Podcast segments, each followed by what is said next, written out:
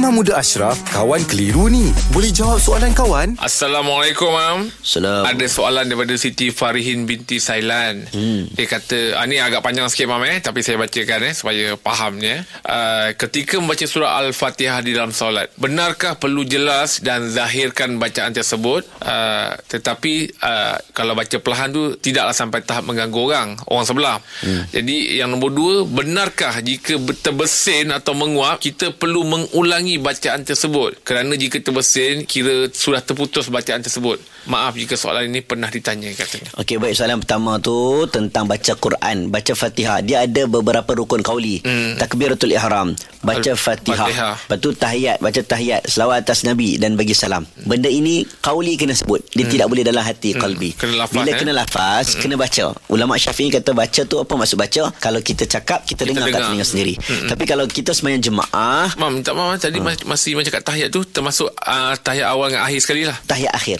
Tahiyatul Mubarakatussalawat. Tahiyat akhir. Tahiyat awal sunat. Okay.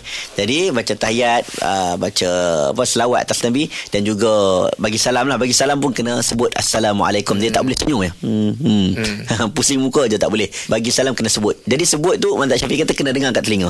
Cuma dengar bila semayang jemaah, kadang-kadang bila kita baca nak dengar kat telinga kita ganggu jemaah lain, maka kita kena seminima yang mungkin kalau boleh untuk tidak mengganggu orang lain kerana dia mudarat yang besar juga. Tu satu. Okey. Nombor dua, soalan dia tentang yang tadi dia termenguap ataupun terbersin. Okay, tengah baik. Baca ni kan, bersin ke, menguap ke, batuk ke. Kalau dalam rukun qauli baca Fatihah, bila dia menguap maka terhilanglah sifat-sifat huruf. Jadi